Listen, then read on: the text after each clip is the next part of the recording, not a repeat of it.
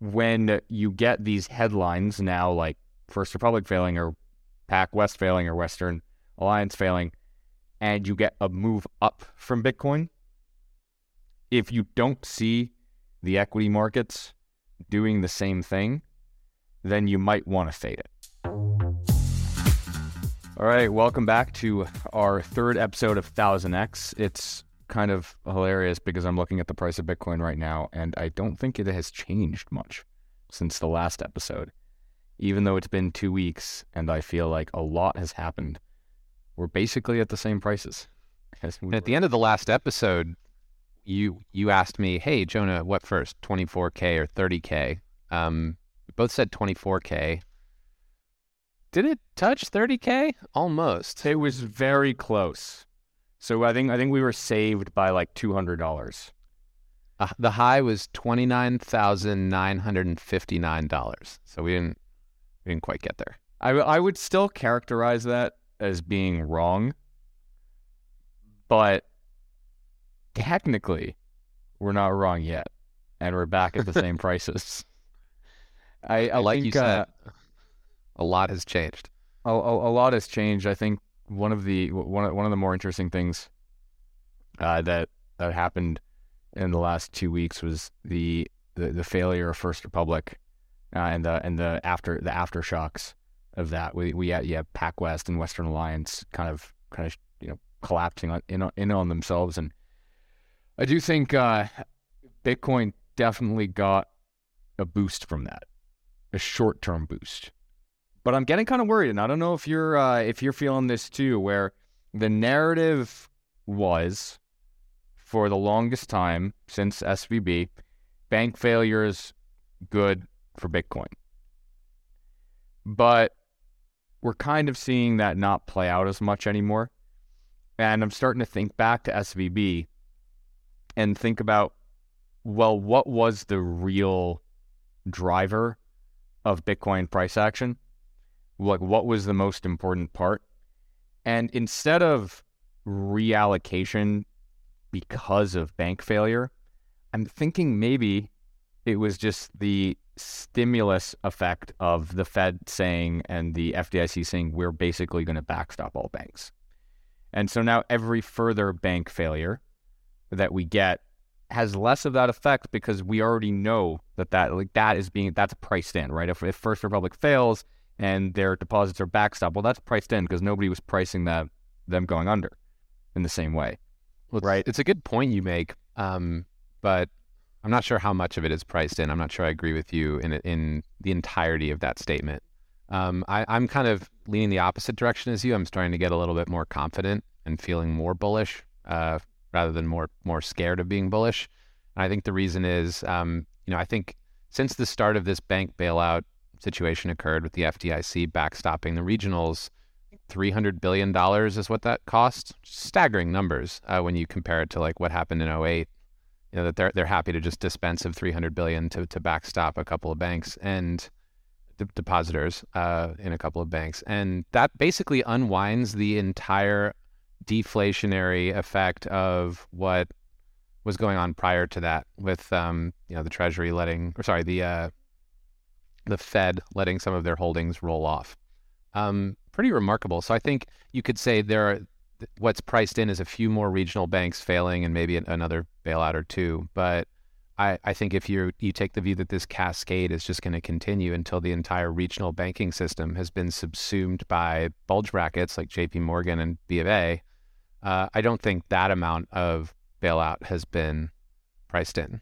So maybe we're somewhere in between. Yeah, I, I think uh, uh, yeah, you're you're you're definitely right that the long term, uh, if in the long term, what ends up happening is a, a, a lot of these regional banks, a majority of these regional banks get subsumed. I don't think that's being priced in. That's correct, but I do think a few more bank failures. What every subsequent bank failure is less stimulus unless it's a ton of bank failures, right? So obviously, if you get like fifty or sixty, then that's going to be more than than just you know five or six. But what I'm saying is like every sub, uh, subse- subsequent one is just less stimulus in, in in the market. I think that's it's just more it's more priced in. And so the core the core of the question also was like, okay, well, why are people reallocating to big or why are people allocating to Bitcoin? Um, with SVB, I think what was kind of interesting is that Bitcoin led the S&P, but the S&P rebounded too, which I think is important to remember, right? Risk markets went up after SVB. It just so happened that Bitcoin went up first and went up faster. I think a lot of it was because it was a weekend. Um, but you know, it, it, went up first. and went up faster. Was the fastest horse because I think people were allocating to it based off of okay, well, this is stimulus, and this is some sort of narrative. So therefore, we're going to bet. We're going to bet on this thing. Um, and so what that tells me though is like if I were to like let, let's say we ran a regression on it, right, and we said two variables: stimulus, equity markets going up, and then narrative. I'd bet that it would be 80-20, right? It'd be 80 stimulus, 20 narrative. That would be my bet. And so the reason that that's important is that when you get these headlines now, like First Republic failing or PacWest failing or Western Alliance failing, and you get a move up from Bitcoin, if you don't see the equity markets doing the same thing, then you might want to fade it. That's that's sort of that's that that that that's sort of the out that's like the outcome oriented approach. Like if you see if PacWest goes down next week and Bitcoin's up four percent, like to me that seems like a sale as opposed to a buy because of that dynamic. I hear you. I mean, I guess maybe one dynamic that boosted us so much in March when SVB went down was the fact that Circle, um, Circle Financial, the you know the issuer of USDC dollar coin, um, held three billion plus worth of deposits at Silicon Valley Bank. So if you were holding USDC at that time, there was an actual impetus for you to rotate out of your USDC and into ETH on Uniswap or something, or or off chain, um, because your your dollars were theoretically at risk. Whereas when if you're a crypto holder and First Republic Bank goes down, or Zions Bancorp goes down, or any of these other regionals, like for the most part, uh, you're either not exposed or you don't know if you're exposed or you're just straight up in who cares territory. So maybe there's a little bit less like impulse to trade as there as there was back then. Still, the, the narrative did cause a pop, and it, you're absolutely right. It was a fade. Meanwhile, you know, the biggest bank of them all, uh, the United States Treasury, Uncle Sam, you know, that, that, that one's looking a little shaky as well. And, uh, I don't know if we, if we, let's say we had a technical default where the United States just doesn't pay back bondholders for a little while. What, what do you think the price of Bitcoin is in that scenario? I think that depends heavily on, uh, heavily on gold. My bet, my bet is that headline sends us past 30, maybe to 35. Um, I had this. I had this tweet. It's like I think I think we get to 35k uh, if we if if that headline comes out. People said that I was not sufficiently bullish enough, so I quote tweeted it and I said, "Okay, fine, all time highs." But I think like the reaction to that tweet uh, is is telling. So I that that quote tweet was definitely a joke. I think that we we're probably capping out at you know 30 35k or 30 36k unless uh, you get that and then like a really quick what I what I could see like really propelling us if if uh you know if we're hopeful to get to 40 or more is the debt ceiling happens people panic you get like a short term move down in risk markets and then it's very quickly resolved and it's put behind us and we come out with a good with a good conclusion and bitcoin has all this narrative behind it already and then risk markets start ripping again then that's I think it's like similar to the SVB situation, right? Where it's mm. you kind of you, you, kind of need that confluence. I think that I think you know Qs have to go up. I think SPY has to go up in order for Bitcoin to get to in order for Bitcoin to get to all time highs. But if you get that narrative juice, and then you get that turnaround, I mean, buy as much upside vol as you possibly can, and just just kind of wait it out. You know, it's it's interesting you mentioned upside vol. I think it's very rare to talk about a mega cap asset that could double in price in the next month or two. And you know, I'm I'm less sanguine about it. I think I think you know we could definitely see all time highs on short order if the United States were to default. And it's crazy that we even have to talk about this. Like, um, if you have a sp- whoever you are, wherever you live in the world, if you have a spreadsheet with money in it, you have to rewrite some cells and some formulas if the United States defaults. Like the risk-free rate is no longer risk-free. Um, the the value of investing money will, you know, or or holding money now versus having money later changes drastically. Um, it, it it could possibly be, you know, the most seminal event in financial history, and it could occur not because of an inability to pay, but just an unwillingness to to pay back debt. I mean, there are a few scenarios we could talk through around that, but I, I think you'd see Bitcoin test seventy, eighty thousand dollars if people need to move money out of, uh, you know, much like they move money out of USDC and into crypto when Silicon Valley Bank was under duress and eventually failed. I think you'd see people move money out of fiat and into crypto in, in droves if fiat suddenly became unstable. If you're holding fiat right now, you're holding T bills and earning earning yield. You're not holding cash and letting it burn. I think I think you're insane. I don't think this is going anywhere near safe. I don't think this is going. Well, maybe maybe we should just fight each other on Twitter. But yeah, fair yeah. enough.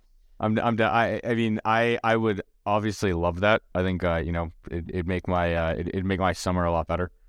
Could could definitely could definitely do a lot more things, but you know I, I I don't think that that's feasible to get to to get to get to 70 mostly because I just I just don't know where that where that buying is coming from because you know even if we hit the debt ceiling and that that issue comes out okay let's think of the, let's think of the market participants right who are actually are actually going to be buying this thing. I don't think retail's not buying on it. They might buy a little bit on it.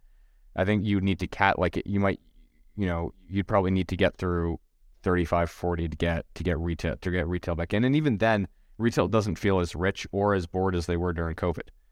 So there's there's hard it's just harder to get them in. You don't think even a few basis points of retail would say, "Hey, I'm just going to go buy a little bit of Bitcoin on my Robinhood account just because." I don't think you get a frenzy.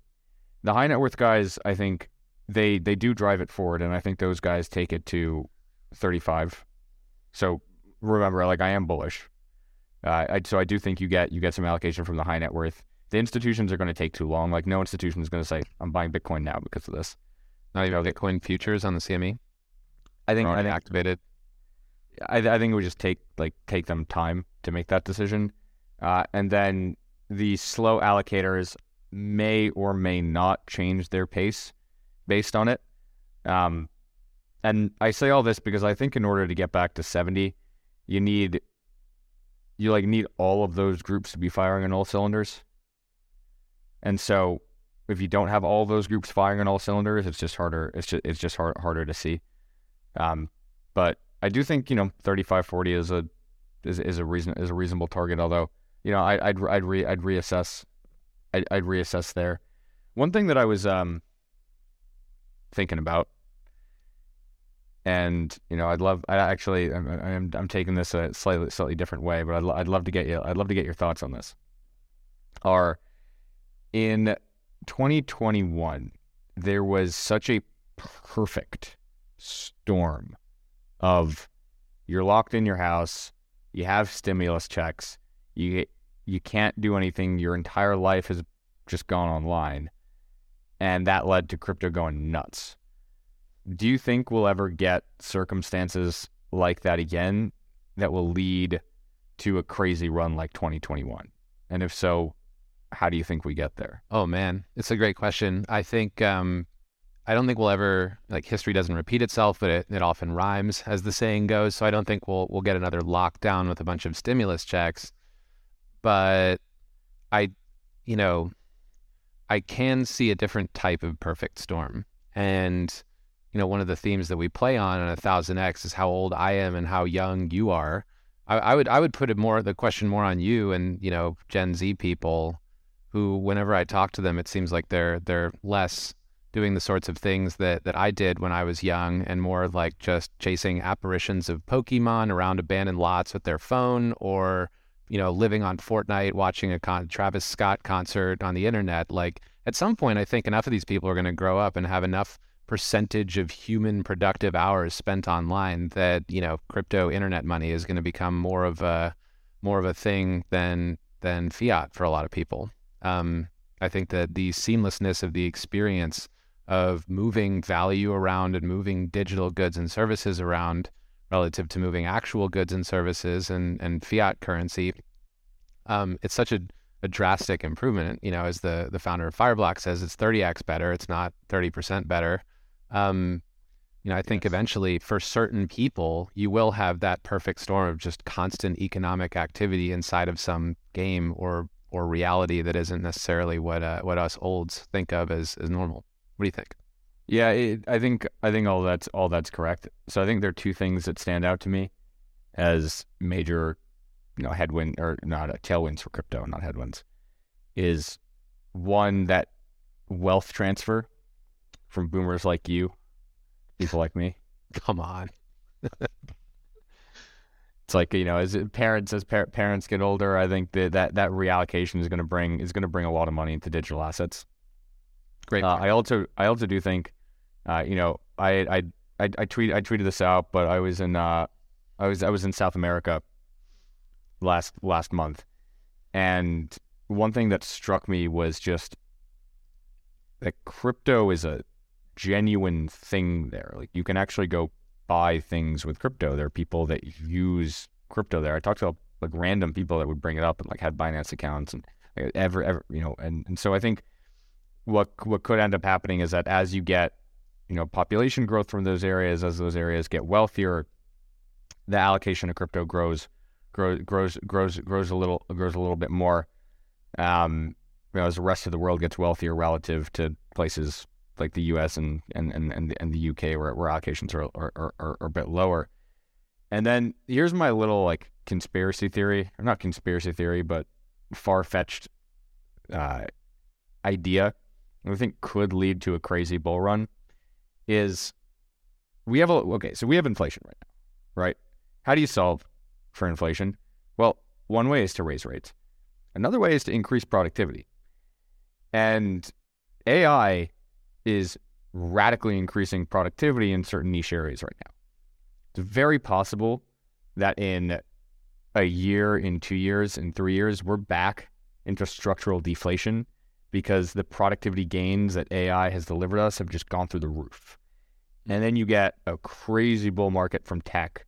You probably like it's very possible that if this thesis is true, the 10 year is just ripping forever. like like we we we we saw peak rates already. That's that's possible. Uh, and then at some point, a lot of people are going to lose their jobs, and I don't know whether it's three years, four years, five years, six years, eight years from now, but UBI starts to become a very, very, very real discussion. And I think that could create an environment that's very good for Yeah, how do you how do you escape if you're in UBI world and you know obviously the the steps it would take to get there are controversial, but if you live in UBI world, how do you differentiate yourself from the pack? Well, you have to invest well, basically. Um, so now here's the question speaking of uh, old world things that could potentially transform themselves into explosive digital economies, digital products. Uh, way back when I was young, you'd get in your car, drive to the gas station, and buy a lottery ticket, and that was your your way to you know potentially get rich um, without really trying that hard.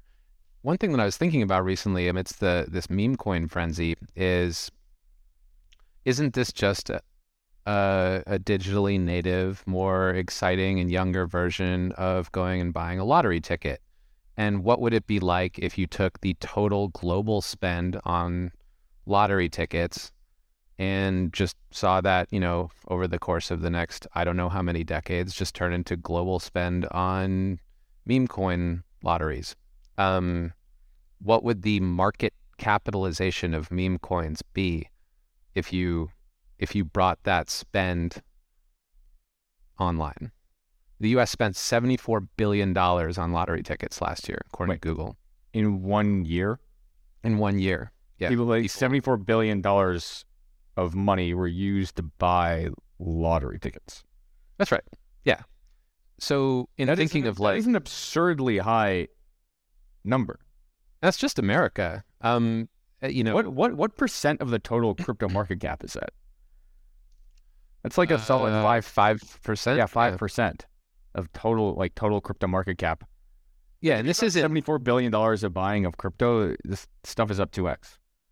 Yeah, and so $74 billion of buying does not equate to $74 billion worth of market capitalization. No. Maybe it's 10x that amount. So basically, what I was thinking was, you know, to your question about what causes that perfect storm, I think, you know, wealth transfer as, you know, younger people inherit cash um, and just a digitally native version of activity that took place, that has taken place for a very long time, but, you know, in, in a more, uh, let's call it flashy and appealing way to, to younger generations that could create a you know all sorts of activity. Yeah i mean that would be yeah i, I actually didn't didn't realize that that was the total total amount of money spent on lottery tickets but that makes a ton of sense right?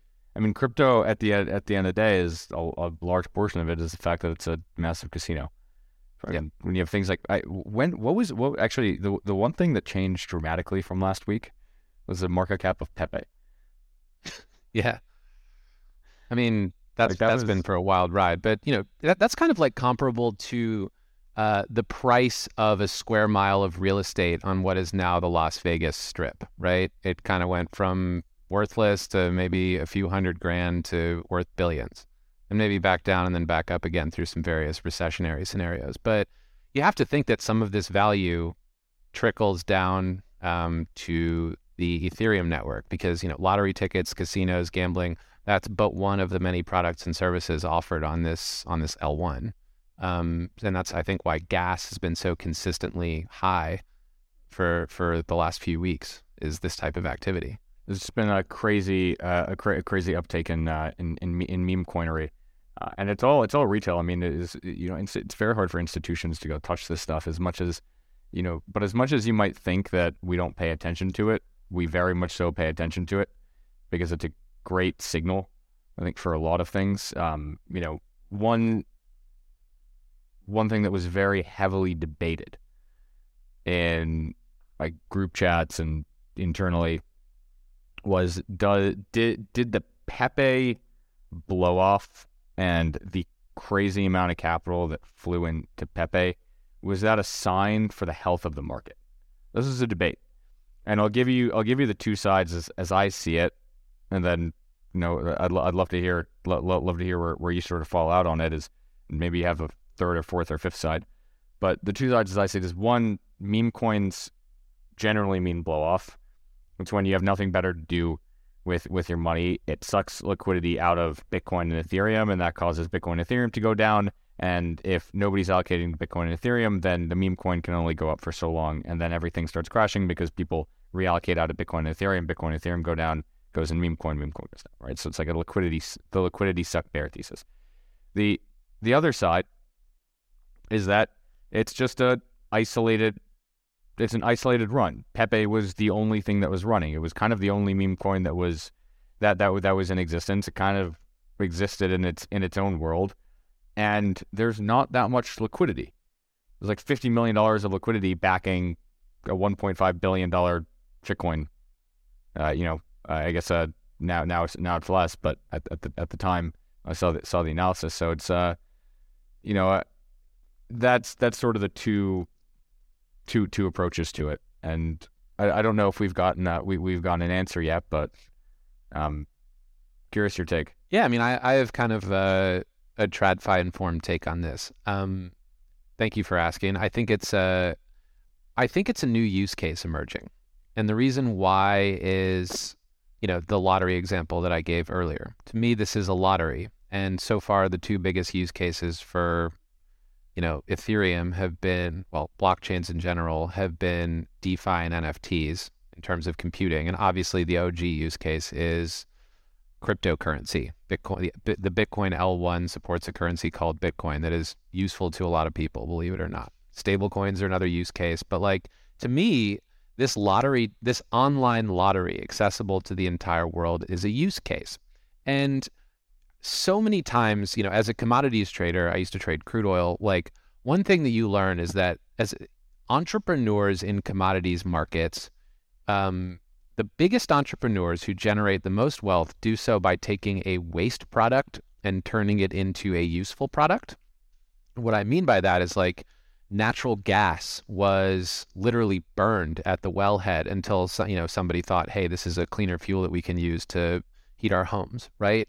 Um, Vaseline A lubricant that you you may or may not be familiar with is uh, used to be a waste product of the refining process, and then Exxon just started selling it for what it's currently used for, um, and made a fortune. Right. So if you take a waste product and you turn it into a useful product, you make a fortune.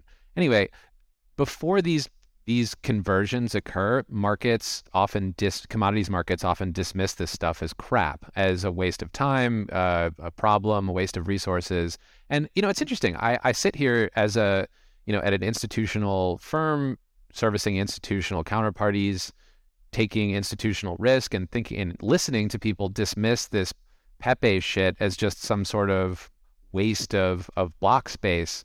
I'm thinking like maybe maybe not. Maybe maybe the creators of, of these types of erc20 tokens which are consuming so much gas and could theoretically be considered waste products are actually useful products uh, insofar as people demand lottery style upside for minimal effort in the society. It's human nature. I don't know. That would be a one one kind of crazy take on it. Yeah. No i'm i'm i'm, I'm with you. And at some point you know as institutions we might have to get comfortable speculating on these things uh, you know, for, for now, for, for now, I think we, you know, it's hard to like if, if we were to put one percent of our fund into into Pepe and then we lost it, I don't think our LPs would be particularly hard to justify. Right? So they look at us and they go, "Why did you buy a coin based after a dog that doesn't do anything?" You go, "Well, you know, could could have could have gone up 100x. It didn't, but it could have, right?" And so I'm kind of wondering if you know this plus Doge is going to get LPs and people more comfortable with the idea that you can have these like crazy lottery tickets and they kind of sometimes make sense in a port- portfolio portfolio context. Um, you know, there there was some uh, like options, institutional yeah. lottery tickets, call options. Yeah, there was some. Uh, I, I think to your point of, uh, to to to your general point of, hey, this is this is a, this is a big use case in crypto a funny statistic was that if you bought every single meme coin that was launched over the last like year or something like that, you ended and you started with 10k, you ended up with something like a mil. A lot of it coming from Pepe, but also from what other coins over the last year, which has been a pretty dire year for yeah over the last yeah it's like over the last year. It's kind of nuts. Oh my god, that's um, crazy. Because you you end up getting these things super early. Uh, and like some of them end up with like $5 million market caps or $10 million, whatever. Um, some of them end up going to 1.5 bill apparently. Uh, so this is, a, you know, I'm not advocating for people to go put their money into meme coins, but there's some sort of strategy that could probably be developed around this, right? Like if I was, if if, if this is a question for you before you go on. It, yeah, let's say that you were going to launch the Golden Coin meme coin index fund that does that actually does that. How, would that be a full time job for somebody or two or three people just to accomplish that feat of getting into all of those, tracking it all? How would you set that up? Yeah, so I mean, I actually think it'd be like for some enterprising young guy out there or woman, it's gonna it's it's probably a good idea to think about, hey, how do I extract the most value uh, from from like trading, like what should I be what should I be spending my time on? If you have any sort of technical ability, and AI could actually ChatGPT might actually be able to help with this, uh, is you can start screening contracts for uh, specific red flags. So imagine you scanned, you know, you, you, you scanned Ethereum and you looked for new smart contracts that were launched. And every single time a new smart contract came out uh, for for a token that was uh, you know, a simple meme coin.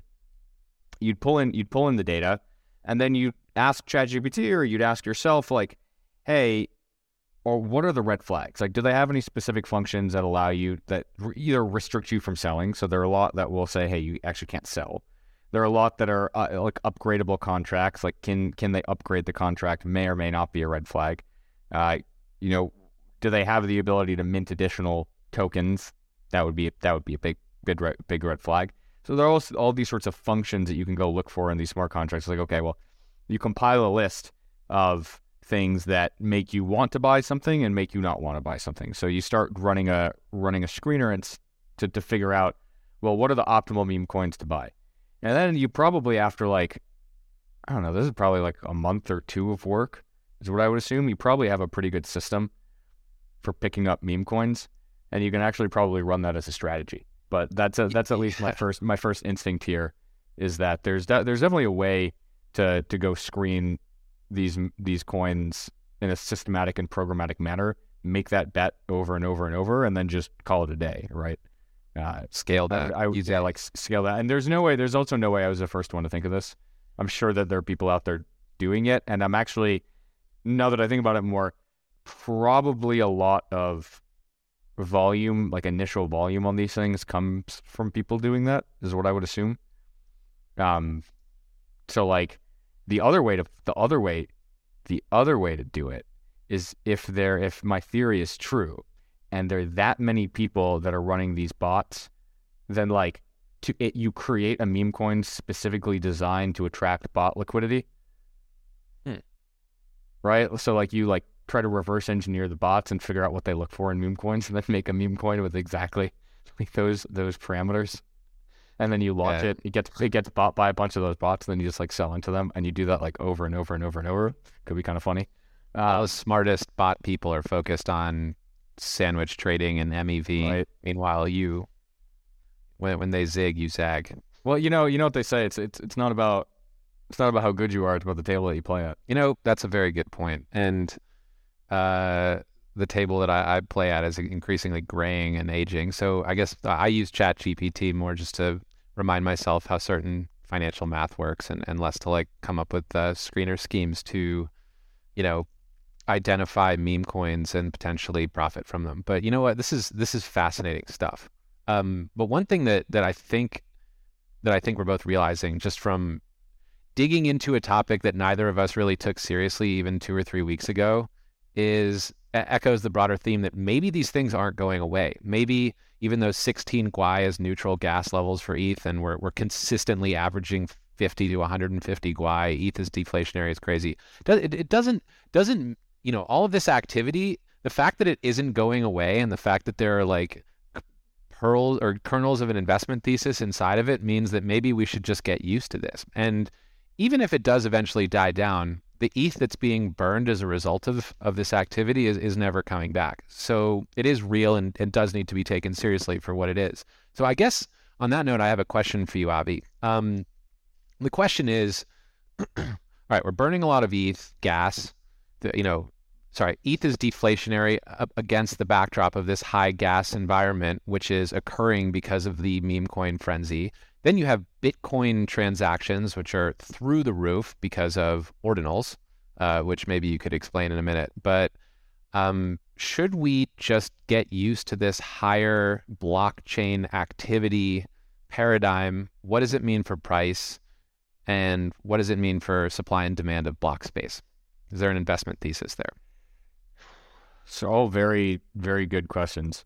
Uh, and I'll start by saying the best thing that Ethereum ever did was EIP 1559 for itself. I mean, it just yeah. like it opened the door for so much institutional capital to come in the space. I gave a I gave a talk last week at a at, at a conference that was filled with a lot of uh, you know pension fund allocators, a lot of institutional allocators, and that was uh, the second session in the in, in the morning and I got an obscene amount of questions on it. And one of the things that I brought up was, hey, Ethereum is gener- generating a substantial amount of money a year in quote unquote revenue through its fee burn, right? If you annualize it out to five billion dollars a year in burn fees, that's pretty substantial buyback, right? Quote unquote. Uh, ETH is deflationary, and this is all during a bear market. It's not even a bull market. Ethereum prices, you know, it, it's up to start the year, sure, but it's not like we, we, we don't have a frenzy by any, by any means. And so that really hit home for a lot of people. And so what I'm seeing is that if as activity like really picks up, uh, you're going to get a lot of people that are actually going to start buying based off of the back of that. Uh, you know, you know, there was there was a note put out by a sell side desk on uh, on you know ETH uh, ETH being deflationary, and a lot of allocators are looking at that very seriously. in a way that is actually quite bearish for things like Solana, even though my prior bullishness on, on, on Solana, not notwithstanding, I'm still bullish on it short term, mid term, maybe less long term, because of uh, the fact that if these L1s don't generate fees in the same way and burn those fees and generate revenue for their shareholders in the same way that Ethereum does, allocators are just way less likely to come in and buy it. And so you get this sort of funny, like let's like it, it, it, it honestly is a little bit funny to me because let's say you had these two, uh, these these two these two platforms, Ethereum, and like an, a a different version of Ethereum where the fees were one hundredth the size, uh, and they had the equal equal amount of activity. You might actually end up getting a lot of allocation to the first one instead of the second one because it like looks better on a on a basis. Even though moving forward, you might actually see all that activity move over because of the fees. But right now, at least, uh, because all eyes are on Ethereum, uh, because that's where the speculative money is, because that's where the market participants are, the they're able to charge those fees. Uh, I do like the the New York analogy for Ethereum. It's like yes, Manhattan's expensive, but it's expensive for a reason because everybody's there, and everybody that you want to be around is already there. Uh, so you know, I do think that that uh, that is at least floating around the institutional circles as something that, hey, crypto now is actually revenue generating. It's now real. It's now a thing. And the beauty of proof of stake is that all of those fees that are burned and all the fees that are generated, by the way, all the fees that are generated are now paid back to owners of the asset. In Bitcoin, it's very different. All despite activity going through the roof, all of those fees are paid not to the holders of Bitcoin, but to an extractive third party entity, miners. And so what you get is you just get a worse dynamic because the more activity that exists on Bitcoin, actually, the more supply of Bitcoin is probably going to hit the market. And it also deteriorates the user experience. Like Binance just halted withdrawals briefly uh, over the past 48 hours because the Bitcoin network was experiencing so much usage and traffic that just basic wallet transfer transactions were were delayed to a point that even Binance was was like, "Hey, we need to hit the pause button here." It's crazy to think about. So yeah. it is it is what what you mentioned about how the stakeholders of ETH are aligned because they literally are staking it and earning the rewards um, and processing the blocks, constructing them, and the fact that in Bitcoin you don't have that in the one, you know, on the one hand, uh, the security of the Bitcoin network is possibly more robust, but on the other, its usability as an L1 is, you know, there, there's a flaw there. So, you know, I guess should we should we be worried about Bitcoin? Like Bitcoin has been the trade this year. GBTC has outperformed Bitcoin, but pretty much nothing else in in crypto land has, uh, with a, with the exception of a few smaller protocols. Should we hey, be worried that miners miners have done pretty well? And actually, this true. is this this is probably very bullish for miners, and I don't know if that's being reflected in price. And I also don't know if like the street has figured this out yet. And so you actually could see some like really good. Okay, I just have an alert here. Bitcoin transaction fees are exceeding 6.25 BTC block reward for the first time since 2017 just got sent out. So uh, you might have like whatever has been projected for miner revenues this quarter, you might actually have that just be blown out of the water. And then like come earnings time for these guys, you could get a pop if the street hasn't realized. They'll they'll figure it out. Oh, it's a great point. I mean, marathon stock is up 173 percent this year. It's it's crazy. Because I was referring more to like tokens and token looking things. But yeah, no, you have you have a great point with these with these miners. And so I guess the question is, um, should we like should we be worried about Bitcoin dominance as a result of the fact that transactions have exploded on Bitcoin, an L1 that isn't necessarily built to work like Ethereum and is deteriorating its UX? Like I, I would think no. I think I think eventually these you know ordinals and ordinals are Bitcoin NFTs uh, in the shortest possible explanation. Like I think this is going to die down, and I think Bitcoin's going to remain a, a, usable network. But if it doesn't, look out below. I'm I'm I'm I actually think the opposite. I think that uh, what probably happens if I were to chart out a path is that we get tech we, we get a tech solution to this. We don't get a like die down solution to this. There's no like Really? community of developers that's all in, in agreement working on Bitcoin the way that there is on ETH. Like there are Bitcoin core devs, but they're they're split into factions. Yeah, but so I mean, ordinals were developed. These BRC twenties were developed. Like, I think what's happening right now is you're seeing the or origin sparks of an organic development community for Bitcoin. I think you're Hmm. hundred percent right in that it doesn't exist today. But I would bet that in a month, in two months, in three months, like the number of people that are trying to figure out how to build on Bitcoin probably two X's over the next month or two months based on this activity. Because, like, people flock to where you can make money at the end of the day.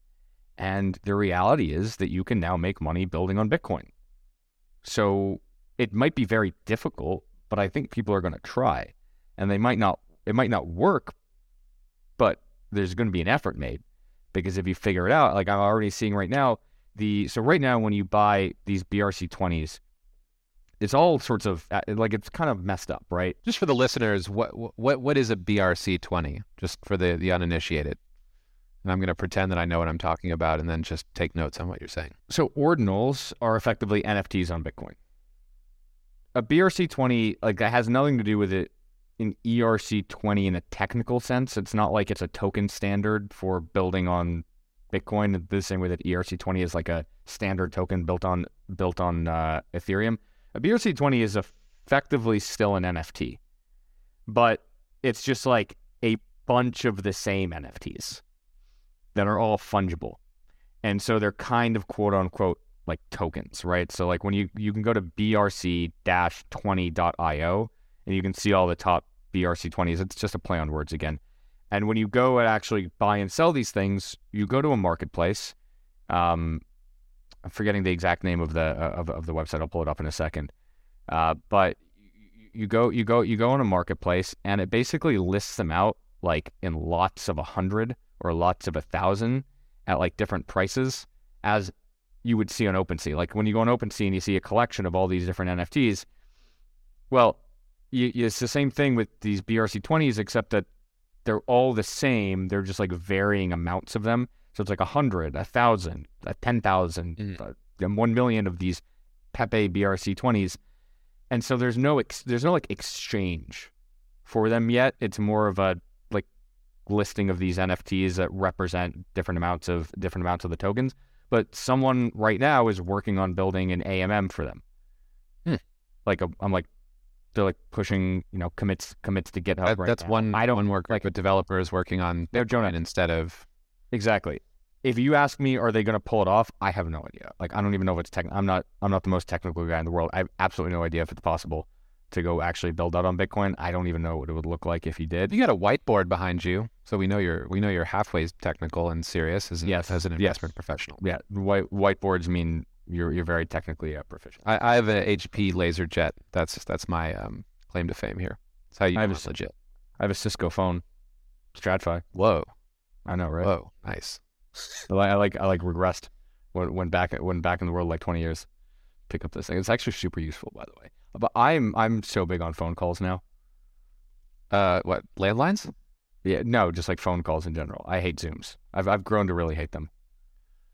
Well, welcome to my generation. I, I I totally sympathize, and if you ever want to have a phone call, like I'm right here. I have a telephone waiting for you to dial it. It's just like because when you're on Zoom, and then you have to like look them in the eye and pay attention, and it's just anyway. This it's a whole thing. Get on the phone, you go walk around. I live on the beach. You go walk up and down the beach. You still get the same stuff done, but you're like moving. So much better. Anyway, I completely lost my train of thought. It doesn't matter. I mean, I I think in every episode we have to spend at least three minutes talking about something unrelated to crypto and trading. Last time we talked about going outside and chill chilling out for a bit. Now we now we can just imagine Avi Felman walking on the beach with that um that giant that that phone with the giant antenna, the 1980s cell phone from Wall Street. Um, Michael Douglas starred in that movie. I don't know if you know who he is, Avi, but he's an actor. Um, yeah. so yeah, I mean, hop on the phone. Forget about Zoom for a little bit. Maybe maybe that's our our thousand X piece of Zen for this week. Yeah, maybe we should start ending these podcasts with a piece of advice. Like maybe, maybe, piece, of, a piece of unsolicited, probably terrible, completely unsolicited. We'll try our best to not make it terrible. Piece of advice. Yeah, we're both wearing black T-shirts today, so it probably shouldn't be fashion related. We're we're mourning the the I loss mean, of the days when no one cared about Ethereum and Bitcoin block space. Now it's a big frenzy. In New York, it'd be very fashionable, but this actually has uh has some stuff on it. We've got uh, the uh, casino casino symbols. The Sig, uh, it's a Sig shirt. Actually, picked picked it up at some uh, like they they held some tournament in my college a long time ago. Uh, uh, it, while I was in college, not at my college. When I was in college, they held they held some sort of tournament for uh, for trading, like algorithmic trading, like a bunch of the firms in Chicago. I think I think that think you clearly didn't win. Otherwise, you'd be working there. No, no, did you not. won later, and that's what America's all about. One one later. It was also like a really, like it was a very like silly event. Um, like it was it, was just very unrealistic the way that the way that it was the way that it was put together. But anyway, that's what I'm going to blame on the fact that it was uh that that, that I didn't win. Is, is that so? Okay, what the p- p- piece piece of advice? If you ever if you ever fail, just make sure you blame somebody else for it. Hmm. I I would rephrase that and sort of spin it back to crypto trading um, as follows. I would say you're gonna fail, but just make sure that when you fail, you don't die. And that way you're still around to catch what hopefully is the next success. I think crypto involves weathering some pretty difficult periods of time um, financially. And so if you can stay in a trade, that staying power ultimately turns you into the contrarian who ends up uh, reaping the asymmetric rewards after you know everybody else uh, gets out of the way. Dude, I don't understand why you would do this to me. Like I clearly, I was like clearly joking with my piece of advice, and you come in there with some like real advice to give to to give to people to make me look bad, Jonah. Are you kidding? I mean, we could go back to the the automatically generated transcript here, Avi, but I needed to I need to throw something in there. You've been doing like seventy percent of the talking on this one. Get, we'll get you to, we'll get you talking on the next one. I, I had a lot to say. I want I want to hear your I want to hear what you have to say. You you have a lot more crypto experience than most, so it is ultra ultra valuable for me for me as well. Well, the ne- the next time we're gonna have a very special guest on this podcast and a very interesting guest, someone that you probably have never heard on a podcast before because I don't think he's ever done a podcast before, but he's one of the most successful traders in American history. So I'll leave you with that. Again, uh, none of this is investment advice. Crypto is risky. Um, but great having you on a thousand X and, and thank you so much for joining. We know your time is valuable and we, we really appreciate you listening in. Very much so. And I will reiterate, none of this is investment advice. Thanks, Jonah. Thanks, Avi. Until next week.